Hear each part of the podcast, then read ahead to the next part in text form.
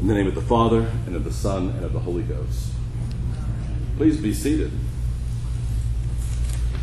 This is the ninth Sunday after Pentecost, and we are continuing through Luke's Gospel. We are in Luke chapter 12, and we're reading a quick succession of admonitions that Jesus gives the crowd. On the surface, they may not look like they're uh, unified, they may look distinct, but as we uh, read the whole gospel and as we read these passages together, uh, we're beginning to pick up a theme of admonition here. And the theme uh, that Jesus really uh, focuses on here at the end of this passage is readiness, the spiritual condition of readiness.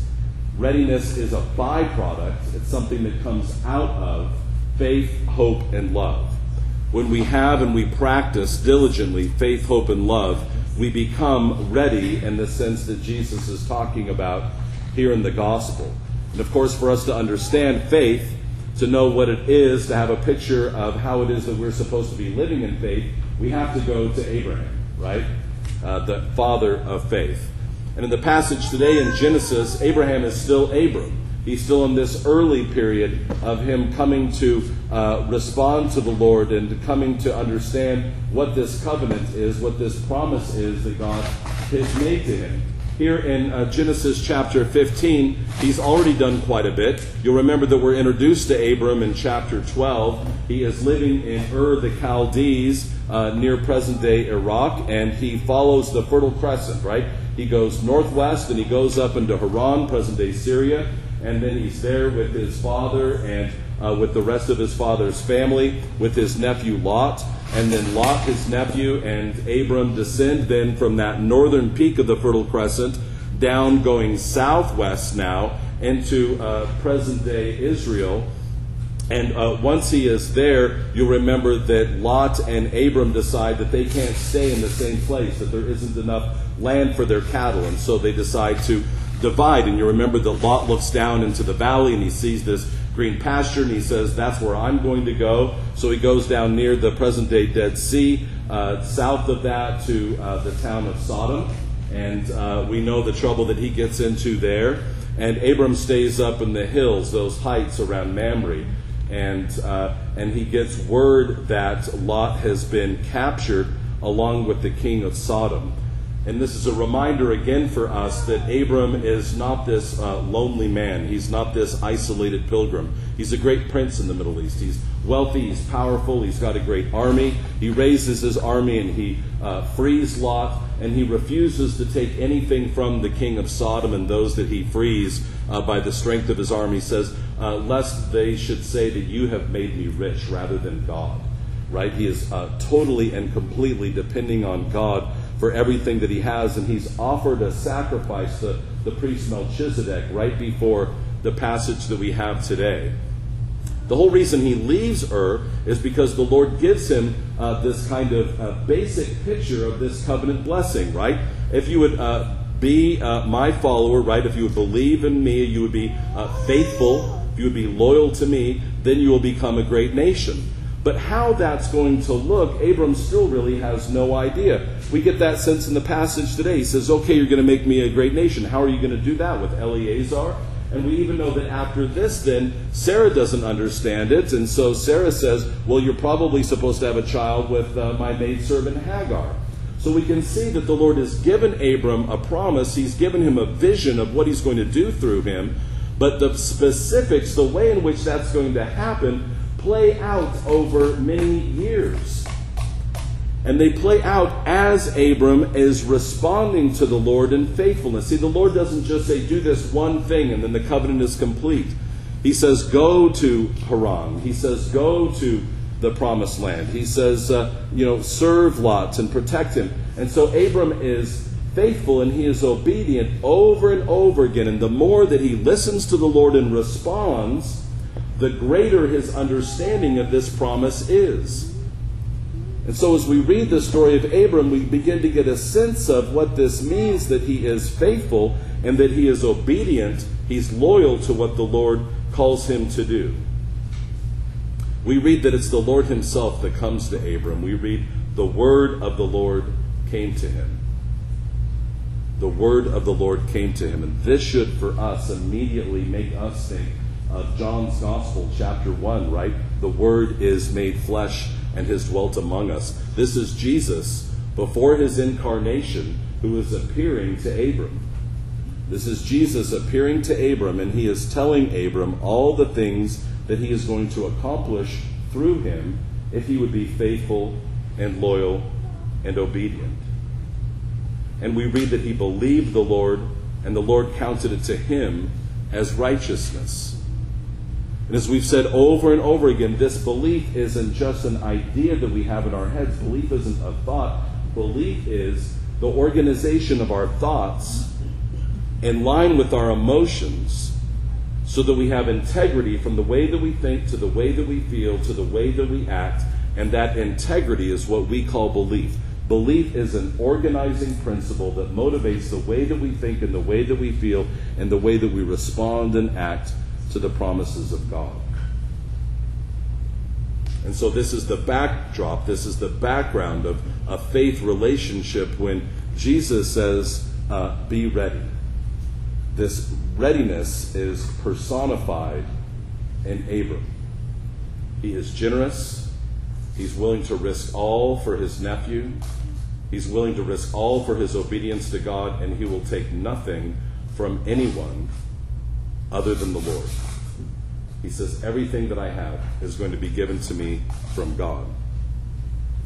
Because when we are obedient to the Lord, we see that it's the Lord who is preparing us, it's He that's providing for us. And when we see that He has a plan for our lives, that He has provision for our lives, fear evaporates. Because we know this is God's plan, this is what He's accomplishing. And all I've got to do is be, what? Loyal and obedient to that plan.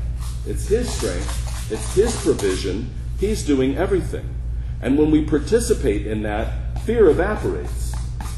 Jesus says in Luke chapter 12, uh, here beginning at uh, verse 32, Fear not. Fear not, I am going to provide everything for you. And then immediately he gives the antidote to fear, which of course is generosity right? He says, give. This is the organizing principle of faith. When we understand that God has given us everything, our desire then, our response to understanding that is to give.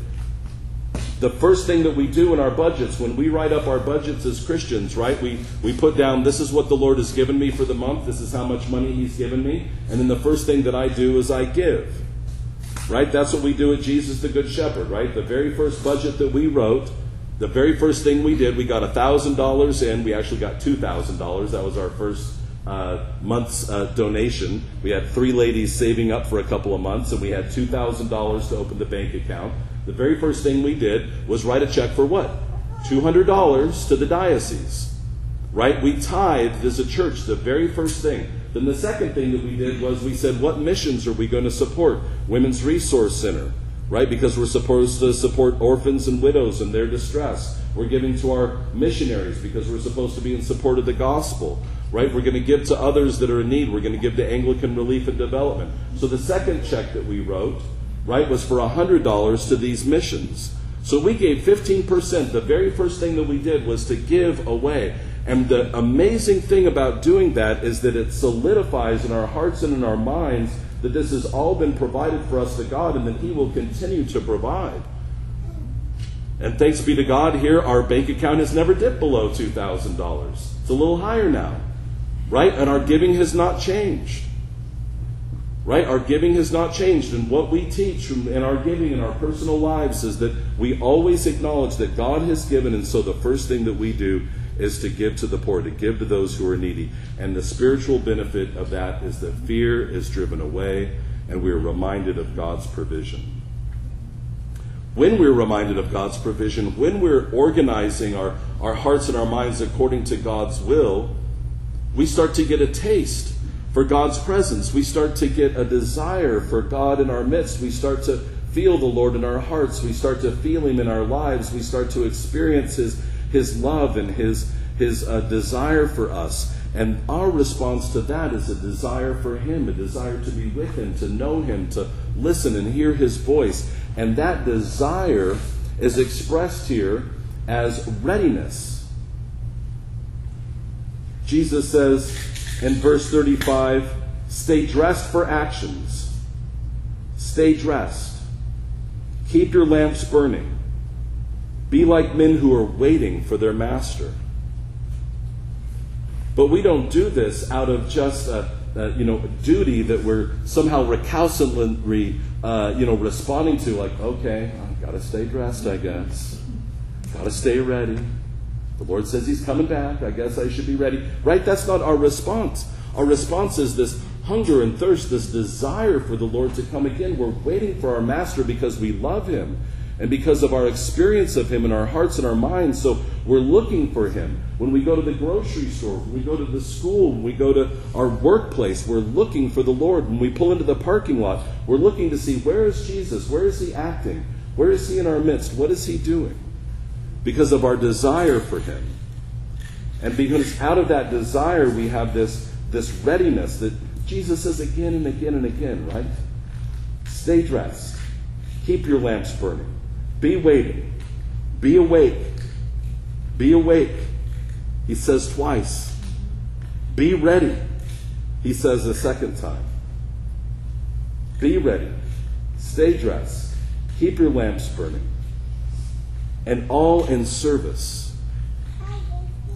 Because when the guest comes that we've been waiting for, our natural impulse, our desire is to serve, right? What can I get you to drink? Where can you where can you sit down? Where can I, I make you comfortable? Because we've been waiting, we've been anticipating that guest to come. And the beauty of this guest that is coming, our, our master, is that his desire is to serve us. Isn't this strange in this short parable that Jesus tells that when the master comes, he will serve the servants?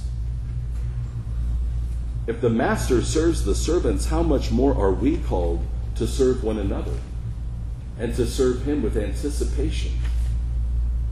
With a desire for the Lord to come and be in our midst. In case we missed the character of faith in Genesis, or we missed it in the gospel, we have this lovely bit from the letter to the Hebrews. It's incredible, isn't it? The way the world talks about faith is that it's blind, that it's almost ignorant and yet the letter to the Hebrews says it's assurance and it's conviction. Faith is assurance and it's conviction. It is, I know that I know that I know. And again, it doesn't come because the Lord comes and just flips some switch in our mind, like some people just get a, a switch flipped and suddenly they're, they're faithful, suddenly they believe. This is somehow the way that we think about it, right? Oh, they just their, their faith is so strong, right? They just they just somehow believe and understand the Lord. Now, the, the writer to the Hebrews is spending 15 verses and showing us how this strength comes about. Every single time, faith is loyal obedience. Right? How many how many examples do we have here? By faith Abel did what? Offered a sacrifice. Lord told him what to do, and he did it. Enoch, right? By faith, pleased God. His actions pleased God. He lived his life in a way that pleased God. Noah, in reverent fear, constructed an ark. Each one is called, directed by God, and they're obedient and faithful in the action. Abram, obeyed. Obeyed. Verse 8. And he went out, and he goes out, and he goes to live. Right? He's responding to the Lord. He goes, he goes, he goes. The Lord calls him and he goes. He goes out to save Lot. He goes out to Haran. He goes out to Mamre. He's continually going. Sarah gives birth. She conceives a child. The Lord directs her that this child is going to be from her, and she's obedient in conception. And in all of these things, they're looking forward to the things of God. The Lord is saying, This is what I'm doing, this is where I'm going to go.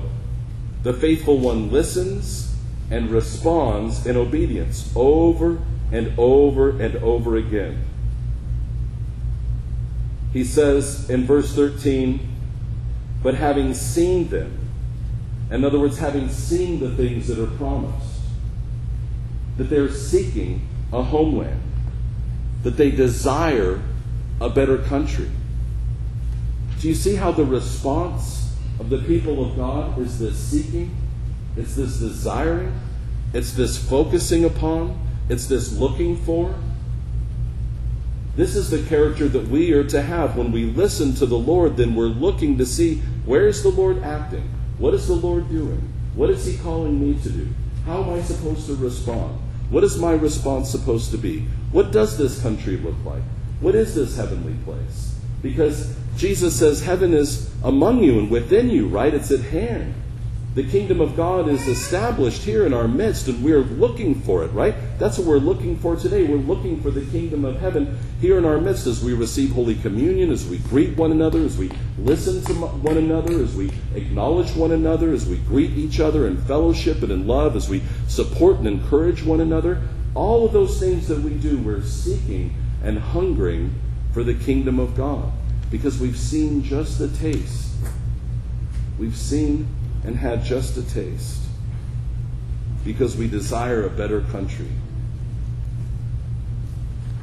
Of course, my favorite thing about Abram is what Jesus says about him in John. He says two things that make the listeners in the crowd just about fall over, right?